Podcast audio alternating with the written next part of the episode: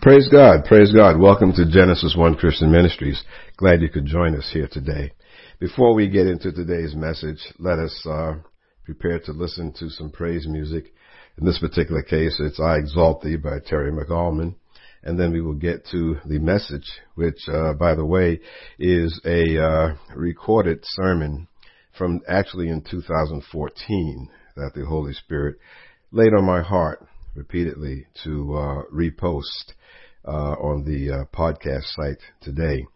So I hope you'll listen and listen to what's being said because it is uh, evidently if the Lord is wanting this message to be relayed, to be relayed, that uh, um, it is of benefit to someone or some of you that's out there listening today. So praise God. I hope you'll be blessed and enjoy in the mighty name of Jesus. Amen. What a precious anointing is in this house tonight. And it's all because of Him.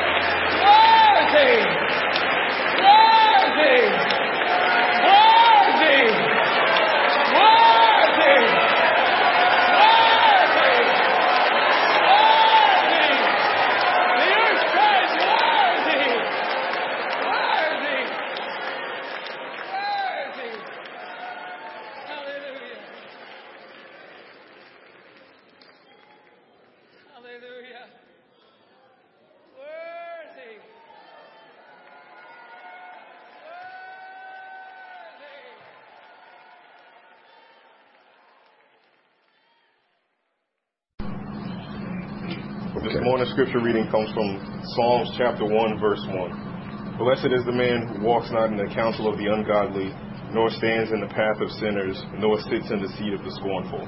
Praise God. Thank you. Thank you. All right. Praise God. We'll come back and we will revisit that in a little bit. But uh, putting that putting that in context, then the message for today is uh, is entitled "God is that you." Simply, God is that you.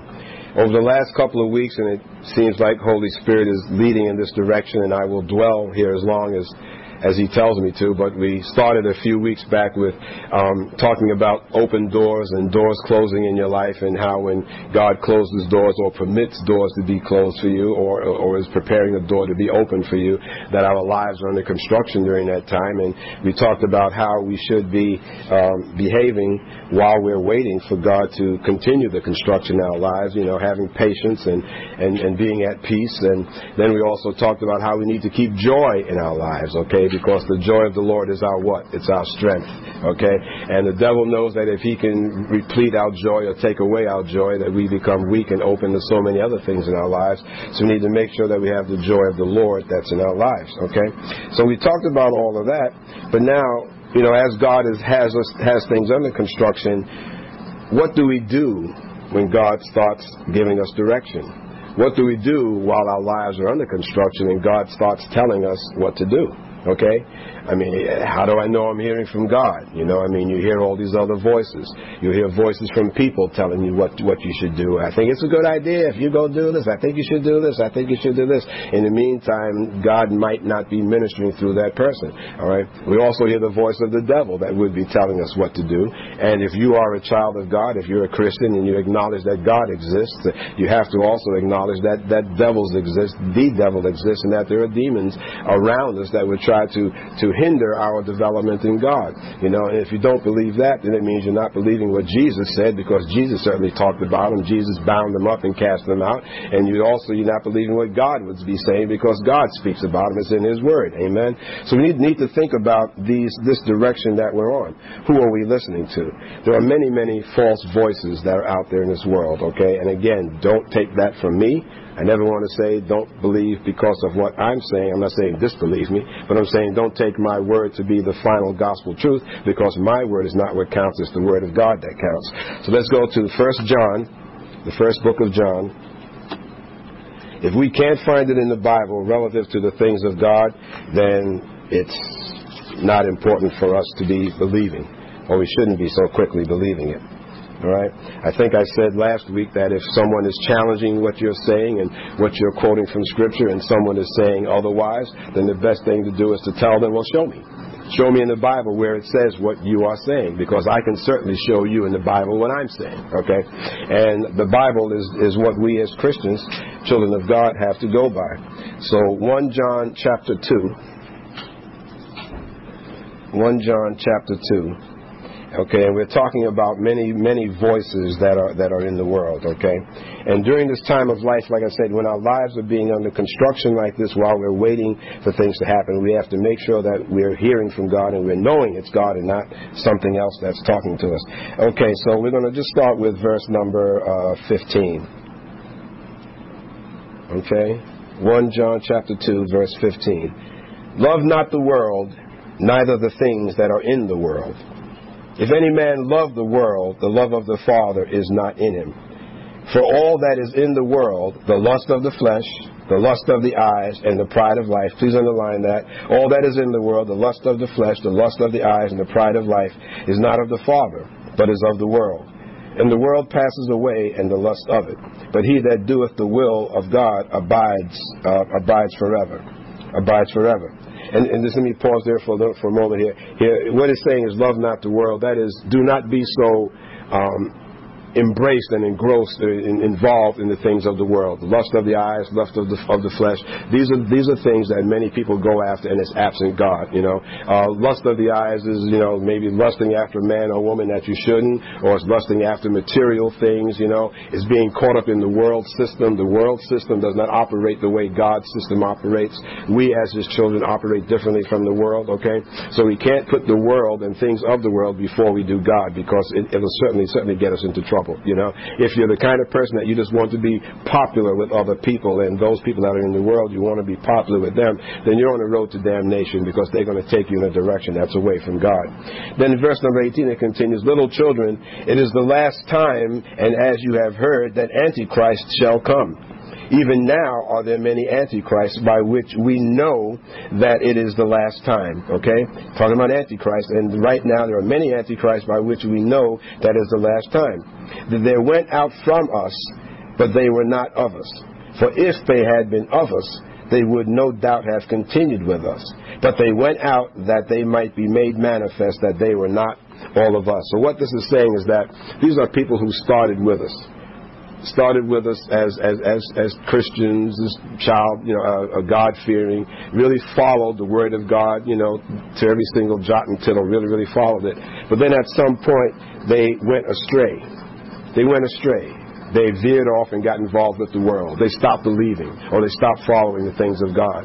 They started out as good Christians, but somehow they got guided away. And we know how that's how that's possible, how they got guided away. So then what he is saying is that he's saying that that that if they had been of us, they would no doubt have continued with us. So that means that if these people were really in with God, really in with Jesus, really were strong believers, they would not have drifted away. So what Jesus is saying here, what's being said through the Word of God, and this is not Jesus speaking, what the Word of God here is saying is that if these people drifted away so easily, then how much were they really with us? You see? And that's something that we must we must ask ourselves also.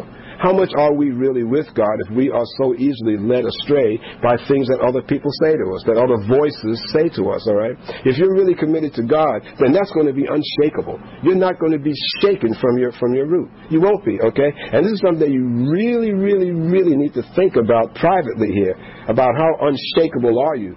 Because if we are around when, when Jesus tarries and things continue to get the way they are, how many here would wind up denouncing Jesus Christ? Okay? If someone threatened to take your life or said, if you want your baby to eat, you have you need some bread, here's some bread. Okay? Okay, but now you gotta come away from Jesus, denounce Jesus Christ, all right? So how many of us are really, really committed? How easily can you be swayed to believe things that are not in the Bible? You see? And we all should ask ourselves that question because it's important. Because then the question is, how much were you really committed? If you can be pulled away that easily to believe any Tom, Dick, or Harry about what they say, especially when they can't back it up by the Bible, then how committed are you really? All right? So what the Word of God is saying is that if they were with us, they would no doubt have continued with us. But they went out that they might be made manifest that they were not all of us. But you have an unction from the Holy One and you know all things. Please underline that because this is speaking to you. You have an unction from the Holy One, and you know all things. All right? You, everyone here that has accepted Jesus Christ as Lord and Savior, you have Holy Spirit. You have an unction, and that unction means that an unction is something that you feel from God when He's talking to you. All right, and unction is the Holy Spirit is guiding you to say something or to do something, and you feel it. That's in. If you feel it in here, all right. The problem is, though, many times we just choose not to follow it, and we'll see as we go into this sermon, we'll see why we do. But we have an unction from the Holy One. All right. Twenty-one says, "I have not written unto you because you know not the truth." Please underline. I have not written unto you because you know not the truth, but because you know it, and that no lie is of the truth. All right? So if you know the truth and no lies of the truth, why do we get pulled away by lies? Why do we get pulled away by things that are non truths? Okay? If you know what the truth is, you know, I mean, if, if, if you know this projection screen here is white, hopefully you'll be pretty hard pressed for someone to convince you it's green. Hopefully. I mean, okay, if someone is so easily come here, that screen is green. If you believe it like that easily, then you need to check yourself, you know. Well, you say, well, Pastor Cobb, that seems a little absurd, a little extreme. Well, yeah, but you'd be surprised how many people in our Christian walks do the same thing. Or, or we will know something spiritually, but then the minute someone with a convincing voice comes along and tells us something different, we fall into the lie. But what is he saying here? You, um, uh, uh, you know all things. I have not written unto you because you know the truth, but because you know it, and that no lie is of the truth. Who is a liar but he that denies that Jesus is the Christ? Now that's easy. You don't need, you don't need much to, you know, explanation about that. He is Antichrist that denies the Father and the Son. Whosoever denieth the Son, the same hath not the Father. He that confesses the Son has the Father. He that confesses the Son has the Father. Let that therefore abide in you which you have heard from the beginning. Now, remember last week we said what that word abide means when you're talking about abiding in Jesus. Abide means you live there. That means that you're not you, you're not occasionally visiting God. You're not just touching base when you got a problem in your life. You're not just going to Him when there's something wrong, but you're living there. Okay. Um, uh, let that therefore let that therefore abide in you. Let it live in you, which you have heard from the beginning. If that which you have heard from the beginning shall remain in you, you also shall continue in the Son and in the Father. Okay? Now it's mighty interesting that this whole thing is talking about the truth and things about God remaining in you. So if, if, if this is being dwelt on a bit here, we're going to see more, then that means that if God is, is, is finds it necessary to say this, that there's a possibility that that which remains in you can wind up being taken away from you. You see? You see? And, and, and that's up to us. That's up to us. You know? If you come to my house and you go in my garage and you say, I'm, well, I'm going to take your car, well, yeah, I got to say okay to that. Okay, you know, any other possession that you have, you certainly would think twice about someone walking in your house and saying, "I'm going to take this." But why are we so lax with the Word of God? Okay, why don't we hold on to the Word of God? My my car lives in my lives in my garage, but lives in my house. Amen. It lives near me. Okay, all right. So the Word of God lives in you, but why do we let it be taken away so easily? All right. And if God is making a point of saying this is for a reason. All right. Um, let that therefore, uh, verse number twenty-five, and this is is the promise that he has promised us, even eternal life. These things have I written unto you concerning them that seduce you. Please underline concerning them that seduce you concerning them that seduce you. But the anointing which you have received of him abides in you, and you need not that any man teach you. But at the same, but as the same anointing teaches you of all things and is truth and is no lie, and even as it has taught you, you shall abide in him powerful, powerful words. Please, please bracket or highlight all of that. All right. In, in verse number 26, there it says, um, "I've written unto you uh, things concerning them that seduce you." There are people that are out there to seduce you. Okay, and that means to change your mind. You know, and one that is seductive, you know, appeals to the senses. One that is seductive appeals to, to your senses. All right, and, and, and isn't something that necessarily hits you in the face right on because you may run away from it. But someone that seduces you fills you gently and slowly with lies and half truths until the next thing you know you're believing the same thing that they're saying. That they're saying, and there are people like that. Um, uh, the, the devil would love for us Christians to fall. The devil would love for us to fall away from God and start doing other things. But really, 28 here before we move on um, 27 rather, the anointing which you have received of him abides in you. Highlight that, please. Especially highlight that. The anointing um, have received of him abides in you. You need not that any man teach you. So, in other words, what this is saying here, that you don't need another man to teach you. All right. My role up here, by the way, as pastor, is to is to is to interpret the word of God, to preach the sermon, and so on like that. But the bottom line, I am not your teacher. Holy Spirit is your teacher. Okay? All right? If you walk away and, and something comes up and you're praying over someone or you're binding up or rebuking something in your life, you're not saying, I rebuke you, I bind you up in the name of Pastor Cobb. Hope you don't be that foolish. Amen. Say, I bind you in the name of Jesus. Holy Spirit is the one that teaches you. I have a job here to do. I'm doing that job. But the one that really teaches you is Holy Spirit. Now, how do you know that? If that was the case, I could stand up and talk to a million people and they would all simply just believe but they don't. They don't. Okay? I could stand with a microphone and preach to a million people and they would all walk away believing, but they don't. It's the Holy Spirit It's the Holy Spirit that brings revelation to that person saying, that word that I just heard from Pastor Cobb resonates with me. That's Holy Spirit. So it's the Holy Spirit in you that's doing the teaching. There's no man, all right? So that should make us doubly aware and cautious when we start having other people telling us what the Bible says and spouting things that we know are not true. Okay, the Word of God is the Word of God, and we don't pick and choose, like we said last week, we don't pick and choose what we want out of the Word of God. It's all the Word of God. Okay, the problem is, and I heard another pastor talking about this today, um, um, uh, uh, uh, about churches and things like that. And God bless large churches. I'm not saying that because the small, but God bless large churches. But the reason why many large churches are large, and I'm not saying all of them, but the reason why many large churches are large, because there they don't want to preach the unwatered, unwatered down Word of God. Okay, and the people that come there feel comfortable because they feel I can still live my life. You know, I can drink, I can smoke, I can live this alternate lifestyle, I can do this, I can do that, because they've picked certain parts out of the Bible, and that feels good to the people that are there, and they don't talk about the things in the Bible that tell us about restraint, that tells us about the things that we shouldn't be doing. Okay, so what man has wound up doing all of these thousands of years and did all the way back in the beginning, back in days of antiquity, is that man has always tried to bring God down to man's level. You see, in other words, make God fit in with my lifestyle. If I like to do this, that, and the other, then I'm going to find those passages in the Bible that I think allows me to do this, that, and the other, because I want to make God be like me instead of saying I need to be like God. You see, that's where the rub is. That's where the rub is. And so until people get to the point that I want to really be like God, they reject many of the things that are in Scripture. Now, we're building a case here for why you need to know about all this before you can understand um, uh, what God is talking about. Um, okay, did we do four yet? Okay, go to John 4. Okay, now we're talking about God is that you and how we understand. Okay, I'm sorry, 1 John 4. I'm sorry, I took you right out of where you were. 1 John 4. Just go right over to the fourth chapter. Okay, we're getting to the point here about God is that you. Now that you're working in my life, how do I know it's you? How do I hear your voice and how do I know it's you? While this while my life is under construction. 1 John 4, and we'll start with verse number 1. Beloved, believe not every spirit. Okay? Believe not every spirit, but test or try the spirits whether they are of God. Because many false prophets are gone out into the world. By this know you the Spirit of God. Every spirit that confesses that Jesus Christ is come in the flesh is of God.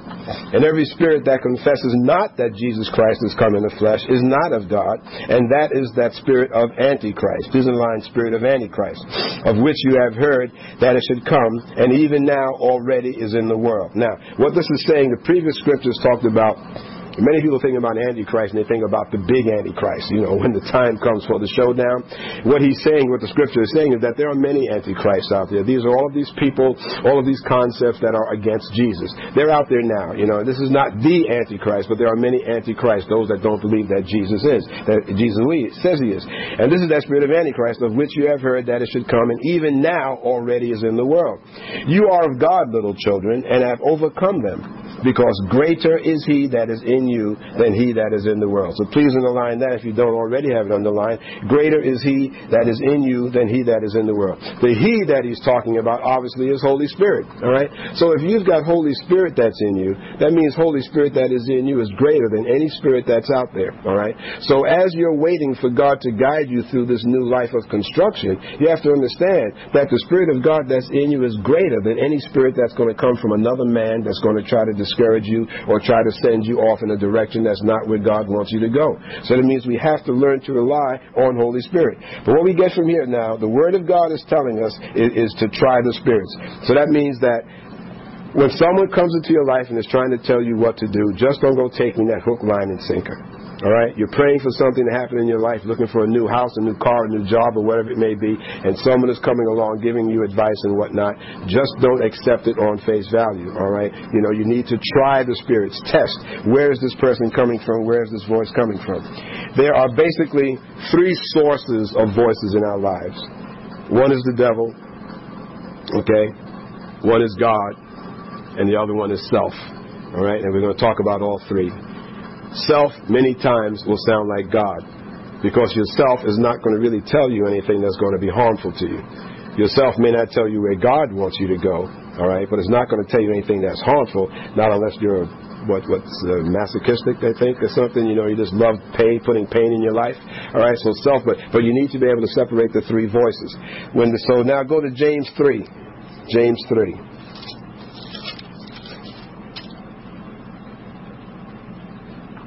James 3.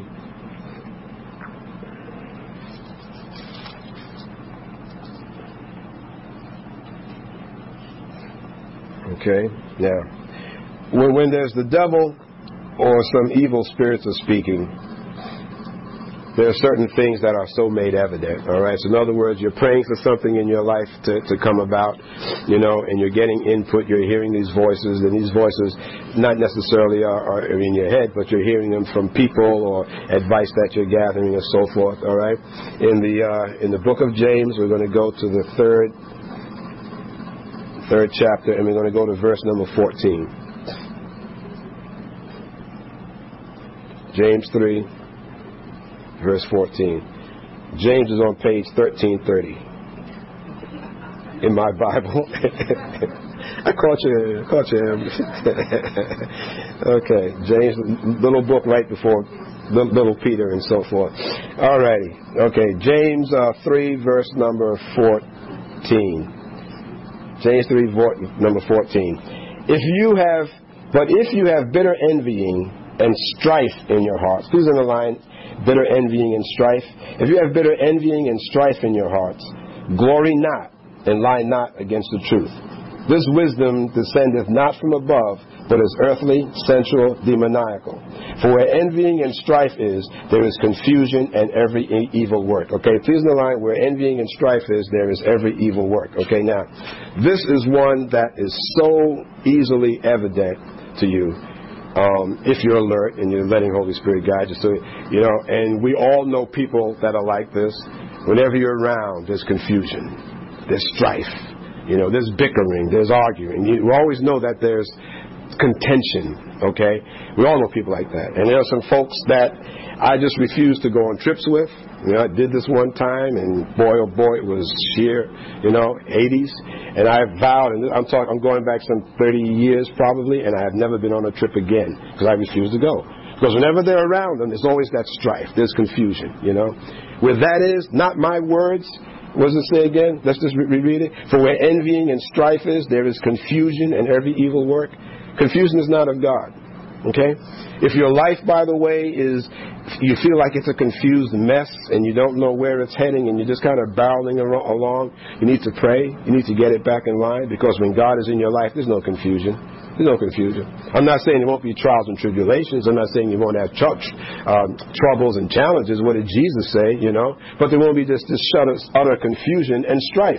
You know, where there's envying and strife. You're you're around people that are constantly envious all the time, and usually these people are the ones that stir up strife.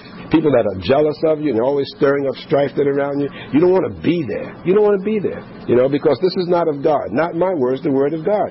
Okay, but where envy and strife is, every, is, is every evil work, okay? So that's one way to know that. If you are seeking something from God and if you're wondering, you're waiting for God to do something in your life, the people that you're around or the things that you're hearing or the answer to what you are seeking or what you think is God, if there's confusion there in what you think the answer is, that's not of God.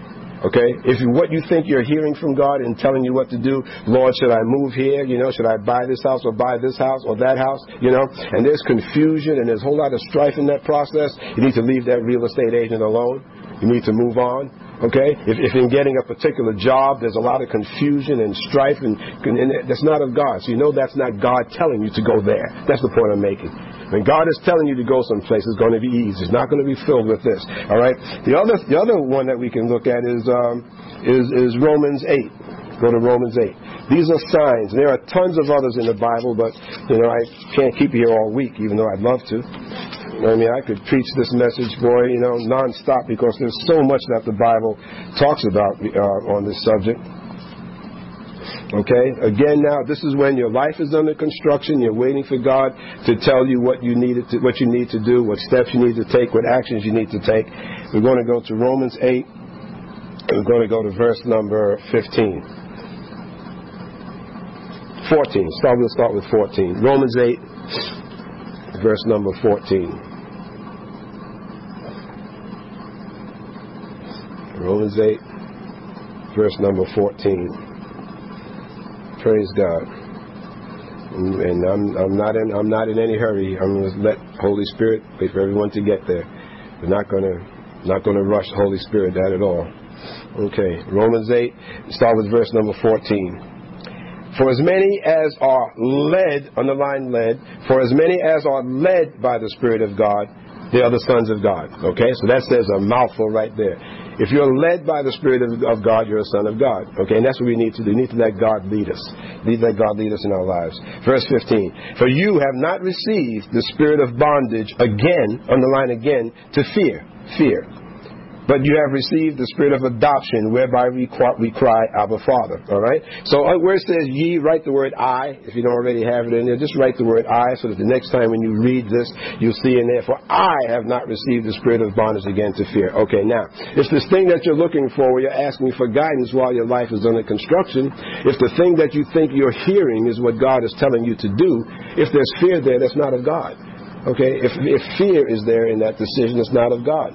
If God is telling you to do something, you're going to be at peace about it. God has not given us a spirit again unto fear. Now, the reason why it says again, because at one time you had that spirit of fear. When you came to the Lord Jesus Christ and you accepted Him as your Lord and Savior, that spirit of fear can no longer have a hold of you. You just have to rebuke Him in your life you have to rebuke him. You know, sometimes on a daily basis, maybe on an hourly basis. When you start feeling that, that fear creep up in your life, where you're worried about something, you're fearful about something that you're praying about, and if you think it's coming to pass, first of all, you need to rebuke it in the name of Jesus Christ.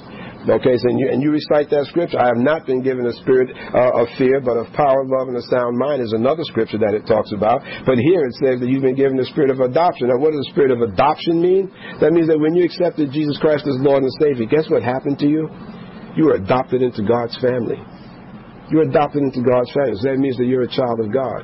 All right, so that spirit of fear cannot hang around your life. It cannot be there. All right, so we see there that that that um, if that fear is there and if there is doubt, then we know this is another way that is not of God.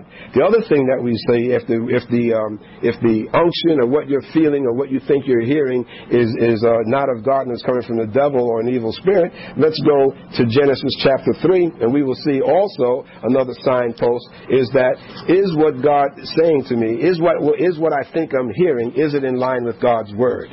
All right? Genesis chapter 3. Genesis chapter 3. Okay?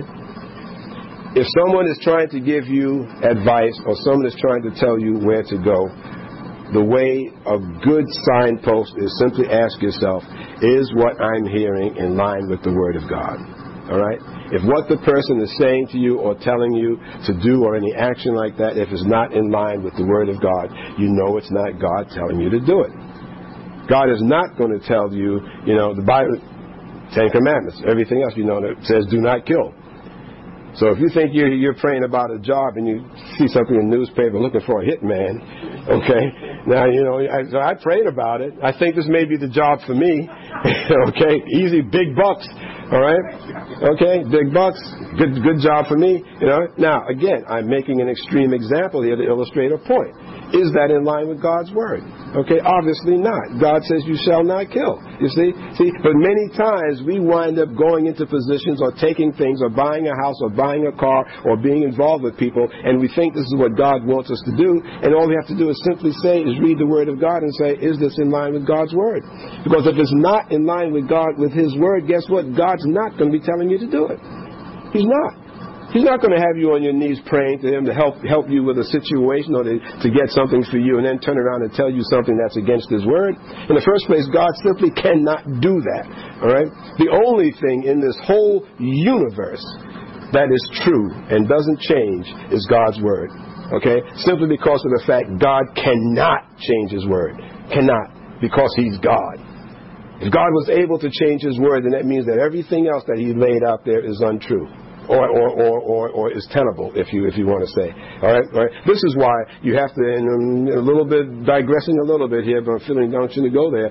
Um, this is why when you hear people talking about um, this is the 21st century and the Bible is old fashioned, the, the, the, the earth has evolved, the United States has evolved. The Word of God has not evolved and is not evolving. The Word of God is the same as it, as it was and what it meant back in antiquity, and it's the same thing that it means and it is today. So if you hear people start talking about, well, we're living in modern times now. The church is too strict, or God is doing this. You know, so so God has changed. God God loves everybody. Yeah, God does indeed love everybody, but there's constraints and there's restrictions on that too. God says that it's not my will that anyone on this earth should perish. However, however, all right, God's only going to be patient, but for so long. So all these people that think they're getting away with a wild card in life, they think they're getting away with a freebie in life by saying, well, God must have evolved because the United States has evolved, or God, the earth has changed. We're living in modern times. Guess what? They're going to be in for a rude awakening on Judgment Day. Because God's word doesn't change. God himself says, I am the same yesterday, today, and forever. All right? So that means that those people that are saying that God's word is evolving, that means that they're challenging God because God is the one that said his word doesn't change. So now if you're going to be up there preaching that God's word evolved because the United States has evolved, it's the 21st century, that means you're challenging God. All right? And you certainly don't want to be following someone that talks like that or believes that or is trying to give you advice. That's the last thing that you that you want to do. All right? So we see here in Genesis chapter 3, and we know these scriptures, um, you know, we've been there before, but uh, chapter 3 talks about when the serpent, you know, came to the garden and was, uh, um, you know, telling uh, Eve to eat. And just basically, if you just look at, um, Look at look at uh, verse number three, just to recap, the very bottom. And, and it says that, Yea, hath God said, You shall not eat of every uh, tree tree of the garden. Verse number two, and the woman said unto the serpent, We may eat of the fruit of the trees of the garden, but of the fruit of the tree which is in the midst of the garden, God said, um, You shall not eat of it, neither shall you touch it unless you die. But then what does the serpent say? Then the serpent says to the woman, You shall not surely die. For God just simply does not does not does know that in the day you eat of it, that your eyes shall be open and you shall be as God, knowing good and evil. You see, now that's a flat out lie flat out lie in your face. Okay, you see? So if what I'm saying, so what I'm saying is if when you're praying to God and you know that your life is under construction and God is building something, and something that you're hearing from someone or from some place or whatever is flat out against the Word of God or twisting the Word of God, that's not God telling you what it is He wants you to do for your life. Because God's Word will not negate. God's advice, God's direction will not negate or go against his word. Okay, it simply will not. The devil is very, very good at doing that. Um, Oh, I, I can't do that. Um, you know, someone, family member, loved one, friend, boss, co-worker, something. Oh, won't you come on and join us in doing that and doing that? Oh no, I'm sorry, I I don't want to do that. I, you know, well, why not? Well, it's not me. I'm a child of God. I'm a Christian. Blah blah blah blah. Oh, where'd you get that from? Oh, the scripture says that I shall not do so and so. I said, this. Oh, that's not what that scripture says. You know, surely you won't die. God didn't mean that, doesn't mean that. God just knows that if you go and do that, that you're going to be like Him. So it's okay for you to do that. You see? Now you, you look at me and you say, now who would be dumb enough to do something like that? You'd be surprised. You'd be surprised because it's on much smaller things. It's in much more subtle ways that people have us doing things that's not in line with the Word of God, but they twist the Word of God till we get to the point that we believe it, the way Eve did, and she ate of the apple. Ate of the apple, you see? So be aware of that in your life, especially while your life is under construction the way it is. Because you're waiting for God to open this door, you know, and we're all anxious. We all want door number three, two, one, or whatever it is to open for us, you know, so we're anxious to go through. But be aware of the fact that if this is not the door that God has chosen for me, then it's not the right door. Amen? Amen? And so you will have those that will try and negate God's word. Now let's look at what happens when self speaks. Okay? When self speaks. Go back to James again. James uh, chapter 1. Okay, when self speaks. Okay, and, and, I will tell you, you know, I mean, I am always honest with everyone here, and honest, especially always honest. Mean, I preach the word based on what Holy Spirit has given me, you know. But um, when self speaks, boy, oh boy, you know, I, I subscribe to these gadget magazines, and I get these gadget emails, you know, that's got the latest electronics out there. And boy, oh boy, I could pray, you know, God, do I need this? And man, and by the time I finish the prayer, I think God's, yeah, you need it. Yeah, you need it. Yeah, you need it. okay. Okay, I get God. Oh, yeah. You, matter of fact, I'm going to make you get it quicker. You see? You see? All right. Okay. Because I love that device. I love that gadget. So I can very easily have myself sound like God because it's something that I want. You see? And that's what we have to be careful of, okay? Because the self can be very, very deceptive. All right? The self will have you wanting something that God may not want you to have. You see, but it because it's because it appeals to you. You know? God will always give us what we need. Not necessarily what I want, okay? But God will always give you what I need, okay? Yourself will 100%, 2000% give you what you want. Okay? All right, if yourself was God and you're praying to yourself for something, you will always give yourself what you want, you see? But that may not be in line with God's word. So while our lives are under construction and waiting for God to point out which door is going to open up for us, we need to make sure that it's not self that's telling us to go through door number two. All right? So what did I say? Uh, book of uh, James, chapter 1, and we're going to start with um, verse 2. We were, we were here for some of this uh, a couple of weeks back, I believe. My brethren, count it all joy when you fall into various trials or various temptations, knowing this, that the testing of your faith works patience.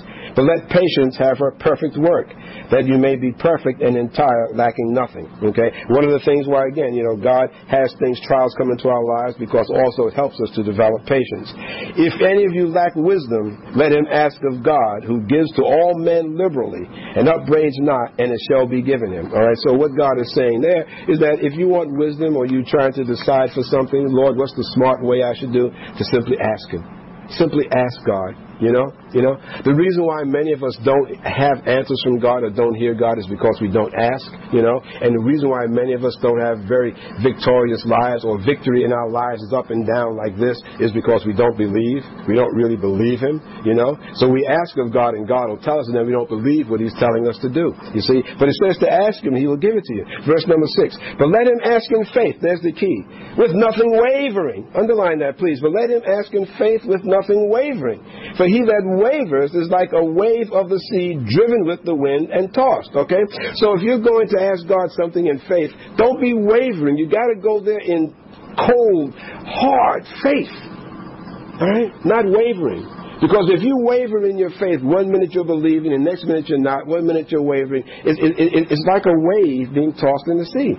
Now we've all seen, been to the beach, and you see how the waves are tossed back and forth by the wind and so on, and what what causes it. Right, so, so let him in. All right, it, it's, it's like a sea, um, like a wave of the sea driven with the wind and tossed. For let not that man think that he shall receive anything of the Lord. Now, please bracket that because a lot of people don't realize that. That if you're going to God and your faith is wavering, that you're not going to receive anything of Him. You know, you can't be someone that can't be steadfast in, in, in, your faith. You know, you know, where was it in Scripture there where it says, um, God says many times, it, it says, hold fast to that which thou hast. Hold fast to that which thou hast. That's your faith. So if God is telling us to hold fast to it, what does hold fast mean? It means to hold tightly. That means that your faith can be taken away from you if you let it be taken away from you. All right? But it says, therefore, let that man that thinks he shall receive anything of the Lord. Um, verse number eight, a double-minded man is unstable in all his ways. This is the line that. A double-minded man is unstable in all his ways. Okay? Double-minded is someone who changes back and forth. Okay? Today I'm up, to tomorrow I'm down. Today I'm happy, tomorrow I'm sad. Today I, I want to do this. Tomorrow I don't. I don't want. I don't want to do this. And you're bouncing back and forth. So the double-minded man is unstable in those ways. So what that is saying there is that if you're double-minded like that, if you're always flopping back and forth, then that means that you're not having faith in God. And how and how and how stable is your faith in God? How strong and how fast are you holding your faith in God? You see? And if you're not holding your faith in God strongly and fastly, then you are unstable because what does that mean? That means the devil can come along and tip you over. All right? If I stand with two of both my feet firmly planted, you know, and either you try to push me this way, you're going to have a little bit of trouble. A little bit. I mean, not unless you take a run. You know, you have a little bit of trouble. But if I stand on one leg, it's a lot easier to knock me over. Why? Because I'm unstable. Okay? So if your spiritual life is unstable, your faith life is unstable, the devil's going to knock you over like that.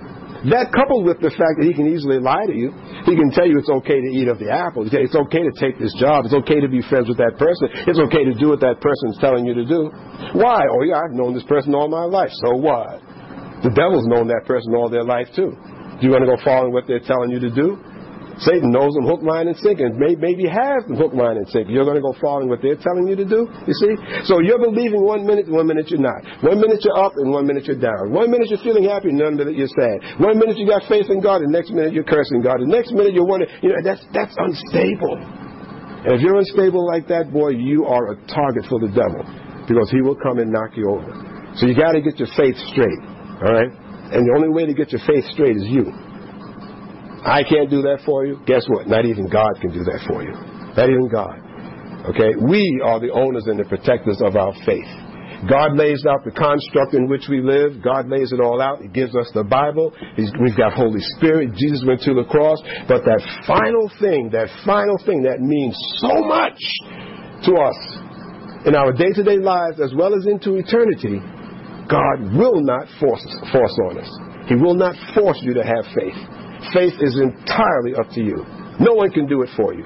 Amen. Amen. So that's the decision. There. So, so you have to make a decision there that, that, that, that to not be uh, to not not be unstable. Because when you're doing that, um, then you, you know you're, you're, opening the door then to be listening to self. Because then you're vacillating back and forth based on what yourself is saying. You follow what I'm saying? You, know, you follow what I'm saying? You know, if you're that unstable, when, when, when whatever yourself is telling you to do at that particular time, that's what you're going to wind up doing. Oh, this seems like a good job for me to take. Oh, this seems like a good person to be friends with. Oh, this seems like a good seems like a good food to eat. As the inches creep, you know. This seems like good, you know.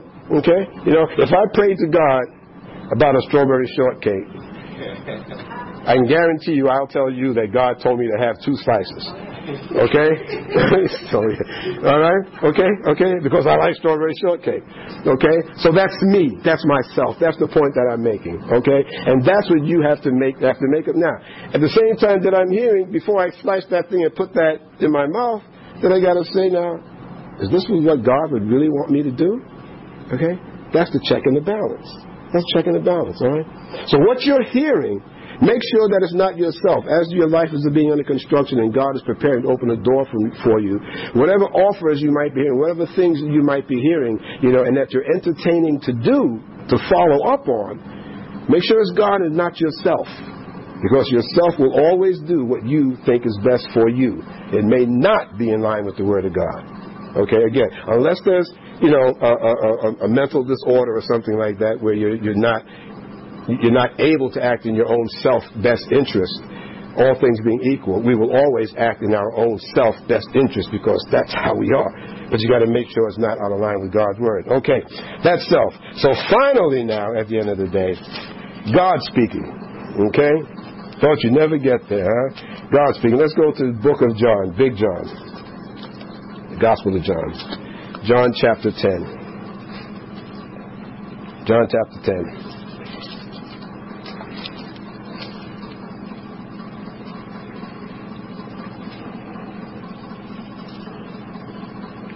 When God is speaking to you while you're turning there, while you're, when God is speaking to you, if you know God, and we're going to talk about that in a moment, if you know God, there's, there's a peace. There's a peace in you. I don't know any other way to describe it.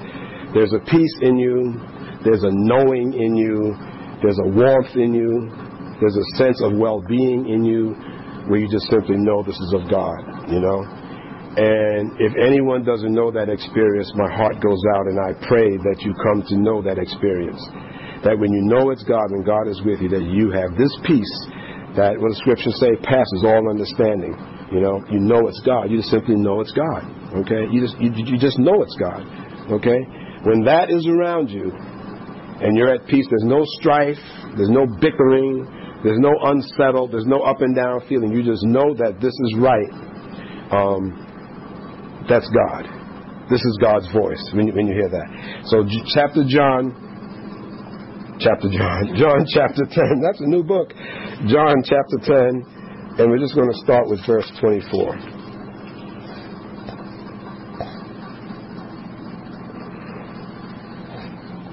24. Then came the Jews around about him and said unto him, How long dost thou make us to doubt? If thou be the Christ, tell us plainly. They're asking Jesus, Are you really Jesus? If thou be the Christ or the anointed one, tell us plainly. Jesus answered them, I told you, and you believe not. He's in the line, you believe not. I told you, and you believe not. The works that I do in my Father's name, they bear witness of me. But you believe not. Underline that again. But you believe not. And this goes back to what we were saying before that there are many Christians who simply just don't believe because they don't know the words and they don't believe. That they're quick to say they do, but they don't. And you can tell by their lives and their lifestyle that they don't believe. But, but you believe not because you are not of my sheep. This is the line, you are not of my sheep, as I said unto you before. Now listen to this. My sheep hear my voice. Underline, hear my voice. And I know them. Underline, I them. I know them and they follow me. Underline, they follow me. My sheep hear my voice, and I know them, and they follow me. And I give unto them eternal life, and they shall never perish, neither shall any man pluck them out of my hand. Okay, so there's no way can you be plucked out of the hand of Jesus. So what this is saying is that if you're one of Jesus' sheep, you know his voice, and you follow him. Okay? And you follow him.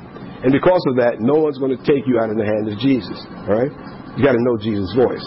Right? My sheep follow me. Why? Because they know my voice. You see? And I don't know if any of you have been there, but someone, anyone that you love and really care about, when our kids were growing up, maybe some of you that have children have experienced the same thing.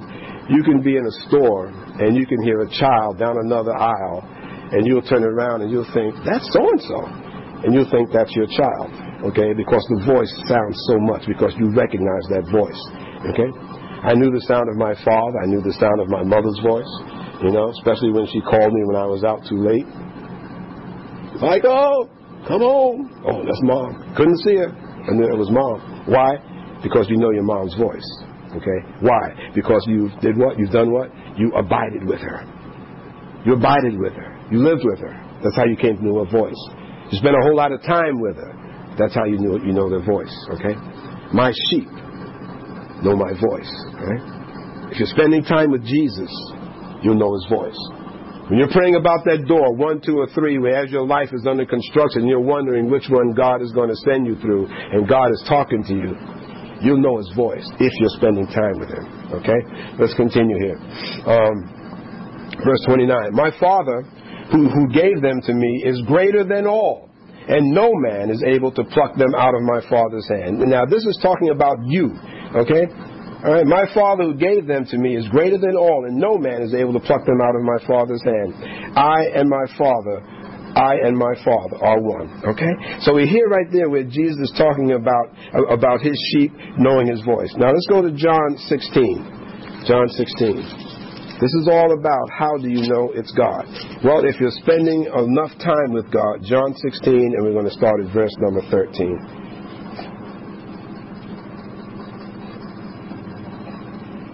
Okay? Or we start at 12. Number 12. I have yet many things to say unto you, but you cannot bear them right now. You can't bear them now. Nevertheless, when He, the Spirit of truth, underline the Spirit of truth, has come, He will guide you into all truth. Underline, guide you into all truth. For He shall not speak of Himself, but whatever He shall hear, meaning from the Father, that shall He speak, and He will show you things to come. Okay? to show you things to come. All right? When the Spirit of truth has come, he will guide you into all truth. For he shall not speak of himself, but whatever he shall hear, that shall he say to you. And he shall show you things to come. Okay? Now he was talking about Holy Spirit. We know that Holy Spirit could not come until Jesus was ascended to heaven. Okay, it was after that the Spirit was poured out in the second chapter of Acts. But what he's saying is that his Spirit will lead you into all truth. So you're looking for that, that door, one, two, or three, while your life is under construction. Remember that hearing from God, how you know it's Him, is that He's going to be leading you into truth. And it's going to be confirming and tying right back into the Word of God. He's not going to be telling you anything that, that is outside of the Word of God. And this is the Holy Spirit that is with you. Then he continues here and he says, um, He shall glorify me he shall glorify me, for he shall receive of mine, and shall show it unto you. All things that the Father hath are mine, therefore said I, that he shall take of mine, and shall show it unto you. Now, underline, you see how many times he said, show it unto you, show it unto you, show it unto you? Last week, or the week before last, I talked about um, uh, uh, uh, people who are, who are in the occult, you know. And many times people think that just because, and these are not my words, The Word of God speaks about spirit of discernment, giving you things where you can see and, and you'll know things and whatnot. This is God saying that He gives His children that, that ability, all right? But there are many people who are bordering on blasphemy when they say this, but they think that that's something, you know, Twilight Zone or something like that. The Word of God says that God will show you all things and will show you things to come and we'll show you things to come. All right. All we need to worry about is I'm not worried about what's the future of the stock market, you know, or, or what stocks are going to sell. All I want to know is, Lord, am I going to be able to do this? Will I be able to do that? God will indeed tell you these things relative to your life in your time and as He so sees fit. He may not show you out 20 years. He may not show you out, you know, next week or whatever. But as you have the need to know, God will tell you. God will, and God will give you that peace. You know, God, should I apply for this?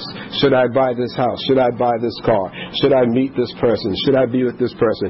God will speak to your heart and He will tell you and tell you things to come. Many times you will get an unction in your spirit that, oh boy, I just feel like if I go down that path, this is not going to work. Or he's not for me, or she's not for me or if I go in that direction, and this is where you start feeling antsy and, and the, your spirit inside that feels unsettled, this could be Holy Spirit telling you, don't go there. Okay? Don't go in that direction. Don't do this. You don't know how many times I've changed parking spaces. I kid you not. Change parking spaces. I start going in there and I feel the unction. Don't choose that spot over there. Okay? Okay, and how do I know this? Many years ago when I had that feeling, and I pulled into that parking space and I went on into the store. And it was Best Buy. Give them a plug. See?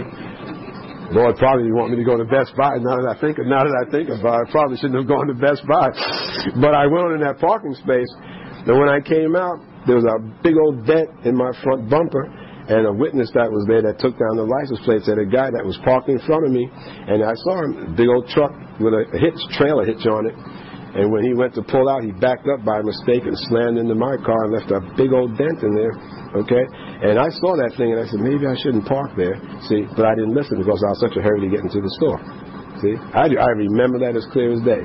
Okay? And periodically, just like right now, Holy Spirit brings it back to remembrance you know, so I can share it and then I don't forget about it. And to this day, I will go into a parking space. There may not be a truck there with that trailer hitch, but if I get this unction inside, don't park, I won't park there. And Tanya, my wife, will say many times, why, why, why you pull out of there? And I said, no, nah, I feel like, she, oh, and she knows. She, she won't say anymore. She knows. Okay? So that's where you need to be relative to the Holy Spirit and relative to your life when it's under construction as God is building it. There may be things that will come up in your life. There may be offers, opportunities, whatever it might be. And Holy Spirit may say to you, no, you don't want to take that one. You don't want to take that one. You don't want to go there. Okay? Okay. So, so this is how you begin to know that this is Holy, Holy Spirit will indeed guide you. And lastly, lastly in closing here, um, Psalm, go back to Psalm 1.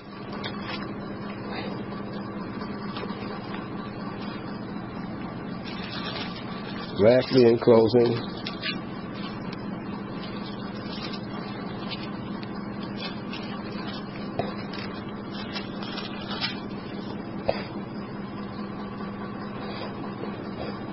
Psalm 1, and just re, going back and recapping what Brother Brandon read, starting with 1. Blessed is the man who walks not in the counsel of the ungodly. Now you see why that opening scripture fits. Blessed is the man who walks not in the counsel of the ungodly, nor stands in the way of sinners, nor sits in the seat of the scornful. So in other words, what you don't want to do, you don't want to walk in the counsel of the ungodly. You don't want to go taking advice from someone that's ungodly. Okay? You don't want to go doing that. You know, as you're praying for God to develop your life, your life's under construction, you're waiting for this door to open for you and so forth. You don't want to go taking advice from someone that you know is ungodly. You know that. I don't care what it is they may be offering you. You don't want to go taking that advice. If it doesn't doesn't line up with the Word of God, you don't have that peace that's in your spirit. I don't care how much you like them. I don't care how much you love them. I don't care how much you know them. You know, you, you know they're an ungodly person. You certainly don't want to take that. You don't want to take their counsel because they're not going to give you anything good. You know, the problem is also that many times we wind up following after people, and these people don't even have our best interest at heart. You know, you'll find someone that's jealous of you, envious of you for whatever reasons. They, they, they you know, because you are following God in, in many cases, because you are following God, they will deliberately give you ungodly counsel to see if you'll fall, because they want to see you fall. You know? So this is again, this is where it goes back to us being led by the Spirit and being connected to the vine. You know, and knowing the voice, knowing Jesus' voice. What did he say? That my sheep know his voice. The only way you can know his voice is by actually studying the uh, the word. Okay, now all right, so verse number two, but his delight, his delight is in the law of the Lord. And in the law, does he do what? Underline, meditate day and night. Okay? His delight is in the law of the Lord, and in his law does he meditate day and night. And, and, as a result, verse number three, he shall be like a tree planted by the rivers of water that brings forth its fruit in its season. Please underline, bring forth its fruit in its season. Its leaf also shall not wither, and whatsoever he does shall prosper.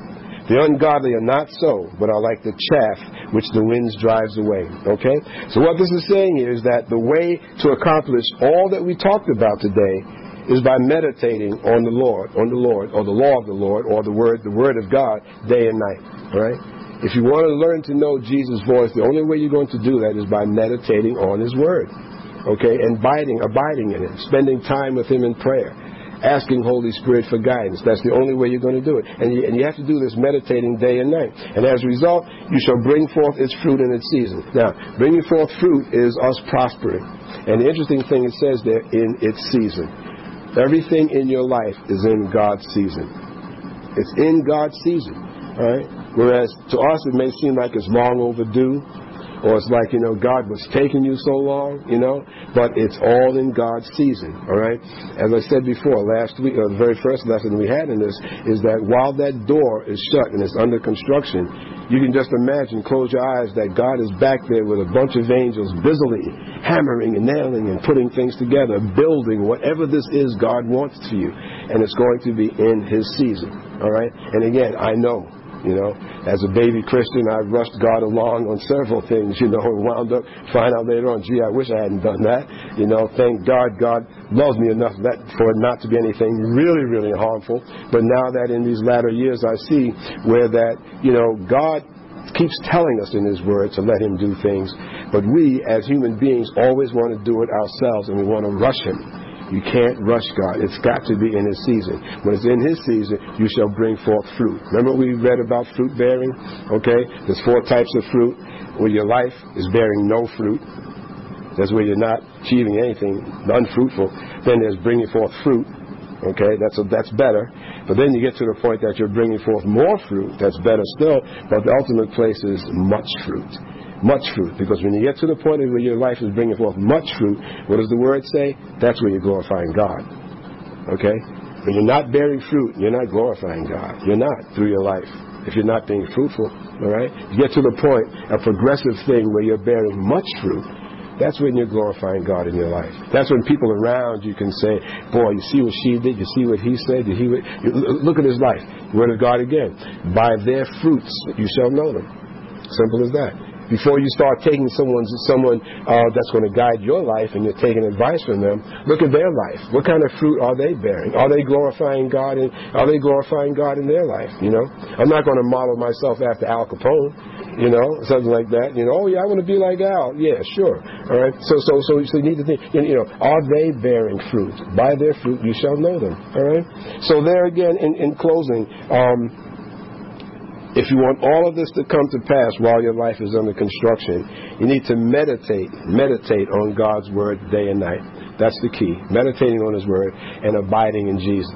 And as you go forth, I guarantee you, I guarantee you, I don't guarantee you, the Word of God guarantees you. The Word of God guarantees you that if you follow these steps and if you listen to His voice and you, you follow what He has to say and let everything fall out in God's season, that you'll be guided into the right place. Amen? Amen? Praise God. Praise God. I pray that this message has been a blessing to you. Now, before we close, let us honor God with our tithes and offering.